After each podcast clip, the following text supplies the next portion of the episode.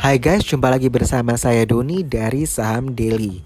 Kali ini kita mau membahas mengenai dollar cost averaging atau yang kita kenal dengan DCA. Nah, DCA ini adalah strategi investasi di saham dengan menggunakan besaran dana yang sama dalam periode waktu yang berbeda-beda. Nah, perlu teman-teman ketahui kan kalau kita mau beli jual saham itu satuannya lot ya kan satu lot sama dengan 100 lembar saham ya kan saya ulangi satu lot itu sama dengan 100 lembar saham taruhlah begini anda komitmen setiap bulan ketika Anda terima gaji setiap tanggal 25, Anda akan sisihkan 1 juta rupiah untuk membeli saham A.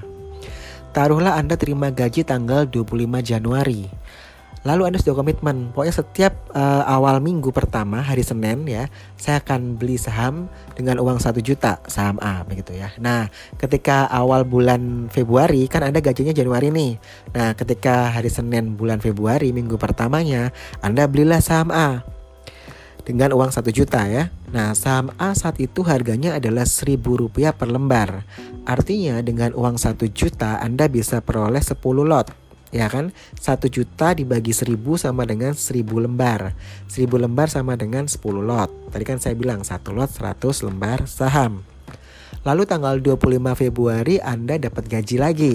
Anda sisihkan 1 juta lagi. Anda akan membelikan di awal Maret ya kan? Setiap hari Senin uh, di awal minggu Maret Anda beli tuh saham A. Rupanya harga saham A saat itu turun ke 900. Artinya dengan uang yang sama 1 juta Anda dapat 11 lot. Ya kan 1 juta dibagi 900 dapatnya 1100 lembar. Sama dengan 11 lot ya kan satu lot sama dengan 1100 uh, 100 lembar saham. Jadi kan dapatnya 11 lot ya. Lalu di bulan uh, Maret ya kan? Anda terima lagi gaji ya kan? Tanggal 25 Maret Anda terima gaji Anda sisihkan satu juta lagi. Nah Anda belilah di bulan April minggu pertama hari Senin. Misalkan gitu ya. Nah saham A ketika di awal April itu harganya naik ke 1100 per lembar saham. Artinya Anda akan memperoleh 9 lot ya kan? Dengan uang 1 juta 1 juta dibagi 1100 dapat 900 lembar. Artinya 9 lot ya kan Nah, dari situ teman-teman bisa lihat bahwa ketika harga saham itu naik, ya kan, Anda akan memperoleh saham yang lebih sedikit. Ya kan, kalau dia 1100 Anda dapat 9 lot doang. Tapi ketika harga saham itu turun, Anda akan dapat lot yang lebih banyak. Ya kan, kalau harganya 900 Anda dapat 11 lot. Nah, di situlah kelebihan dari uh, metode DCA ini ketika suatu saham ya uh, harganya turun, nah itu Anda bisa beli lebih banyak. Jadi meminimalisir yang namanya kerugian, begitu ya. Karena harga sahamnya turun, ya udah dengan satu juta Anda dapat lebih banyak seperti itu. Tapi ya uh, ada kelemahannya juga gitu ya.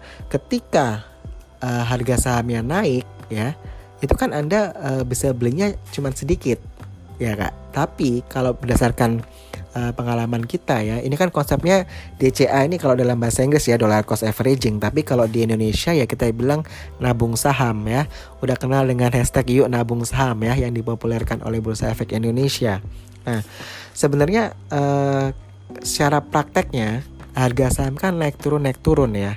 Kalau kita bilang nabung saham itu menguntungkan secara historical asal kita beli saham-saham dengan fundamental yang baik. Kita tahu kan siklusnya saham ya. Bulan-bulan apa saham akan bearish, bulan-bulan apa saham akan bullish begitu. Jadi yang untuk yang newbie pelajari aja pergerakan harga saham yang Anda sudah oh saya sudah dapat 5 saham nih dari LQ45. Anda pelajari itu setahun ke belakang. Di bulan-bulan apa aja harga saham itu turun dan di bulan-bulan apa saja harga saham itu naik. Tapi ketika Anda mengatakan Anda seorang investor, ya Anda nggak akan peduli harga saham naik atau turun. Yang Anda pedulikan adalah dari segi kinerjanya. Betul kan?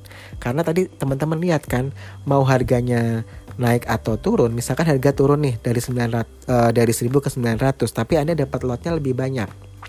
Ketika harga nanti naik, ya Anda juga nilai sahamnya kan banyak karena Anda punya lot yang banyak. Jadi dia di average gitu. Makanya namanya kan uh, dollar cost averaging gitu ya. Jadi nabung saham itu fungsinya di situ gitu loh. Di saat harga turun kita dapat lot lebih banyak, di saat harga naik ya kita sebenarnya juga untung. Karena kan uh, kita punya saham yang banyak dan harganya naik tuh per lembar sahamnya. Seperti itu ya. Yang terpenting adalah pemilihan sahamnya sebenarnya. Dalam istilah, uh, dalam istilah nabung saham itu adalah yang terpenting adalah pemilihan sahamnya ya. Jadi di dollar cost averaging ini yang terpenting dititik beratkan pada konsistensi ya dan pemilihan saham. Anda pilih saham-saham yang memang uh, kinerjanya bagus. Pilihlah saham-saham yang memang memang Anda kenal itu bisnisnya itu apa. Anda paham benar dengan bisnisnya. Anda pelajari laporan keuangannya, laporan tahunannya begitu ya. Jadi dengan Anda mengetahui dan paham betul bisnis dari perusahaan tersebut ya kan ke depannya lebih gampang karena Anda melakukan pembelian itu secara rutin. Anda konsisten begitu, nggak gampang panik. Karena Anda tahu bahwa perusahaan tersebut itu uh, kinerjanya bagus, fundamentalnya bagus, begitu. Jadi kalau naik turun ya itu hal yang wajar, malah menjadi kesempatan buat Anda, ya kan seperti itu. Jadi uh, pola Anda bukan trader ya, tapi sebagai investor di sini. Karena uh, pola pikir Anda jangka panjang begitu. Tapi yang terpenting ketika Anda memilih sebuah saham, Anda harus menitik, menitik beratkan pada fundamentalnya begitu. Jadi jangan Anda kebalik-balik nih kadang-kadang jadi trader, kadang-kadang jadi investor begitu. Makanya kita selalu sarankan kepada member ya, uh, premium member kita bahwa kalau bisa punya dua account RDI. Kenapa? Satu untuk yang investasi, satunya untuk trading. Jadi nggak kecampur kebanyakan orang yang cuman punya satu akun RDI dia campur tuh. Awalnya pengen beli untuk investasi tapi begitu harga sahamnya turun panik dijual. Jadi trader nantinya ya kan? Mulai deh kepancing sama saham-saham gorengan. Karena emosionalnya belum uh, terbangun tertata dengan baik ya, Anda masih uh, gampang tergoda, gampang bingung, gampang ikut-ikutan begitu. Karena Anda tidak melakukan analisa ya, tidak gathering data, tidak dianalisa, tidak buat trading plan begitu loh.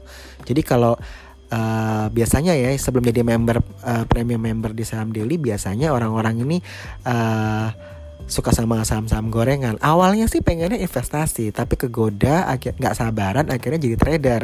Trader malah masuk ke saham-saham yang digoreng. Akhirnya nyangkut. Kok udah nyangkut, baru lari ke premium member begitu untuk belajar. Ya itulah kadang-kadang memang orang itu di mana-mana kan uh, uh, belajar dari kesalahan ya seperti itu.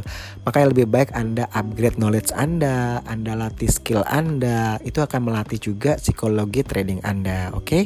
saya Doni dari saham daily out